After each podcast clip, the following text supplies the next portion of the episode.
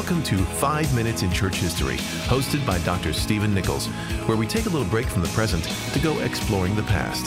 Travel back in time as we look at the people, events, and even the places that have shaped the story of Christianity. This is our story, our family history. Let's get started. Welcome back to another episode of Five Minutes in Church History. We are delighted and privileged to have with us on this episode a very special guest, a friend of Ligonier Ministries, a friend of Dr. Sproul's, who's very much influenced by Dr. Sproul. Yes. And it is Pastor Miguel Núñez. Pastor Núñez, welcome. Well, thank you. It's good to be here, and it is a privilege to be able to share this space with you.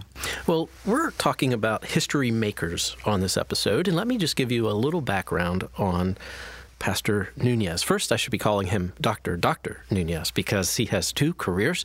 He earned his MD and actually was a professor at Mount Sinai in New York and practiced as an internist. And then he felt God's call to either start a Francis Schaeffer like ministry or to plant a church. And he ended up planting a church. So he planted Iglesia Bautista Internacional in Santo Domingo in the Dominican Republic. And he is also president of a ministry there that not only serves the DR, but also serves Latin America. And it is Wisdom and Integrity. And I'll let you give us the official name.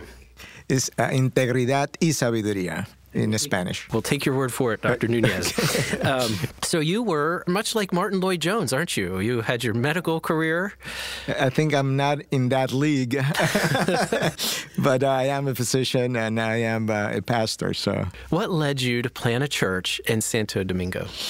You know, when I left Santo Domingo in 1982, I never thought I would go back, believe it or not. And then at some point, years later, being immersed into the Christian life and reading about church history a little bit and realizing how needed a true biblical Christianity was for Latin America, I began to think about my own country.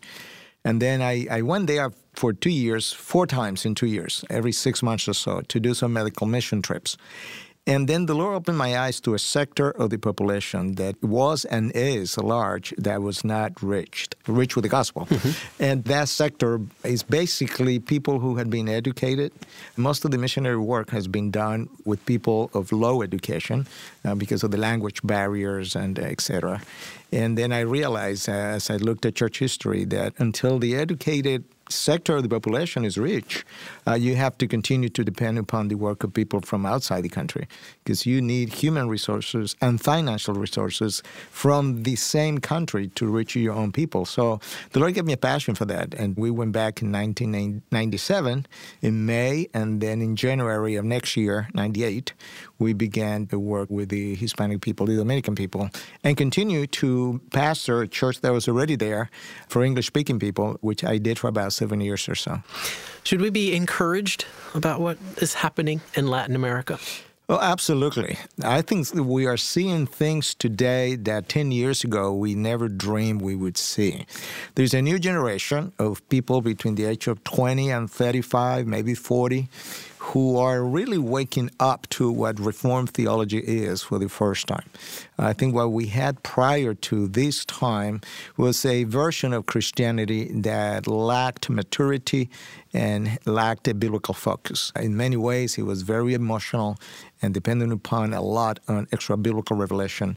But there's a new generation that is now waking up, as I said, to what biblical Christianity is. And I think the fact that we are so interconnected now with the globalization of the world, and people can listen to all kinds of teachers and preachers from all over the, the world, has contributed significantly to what is going on in Latin America. So, yes, there is a new hunger.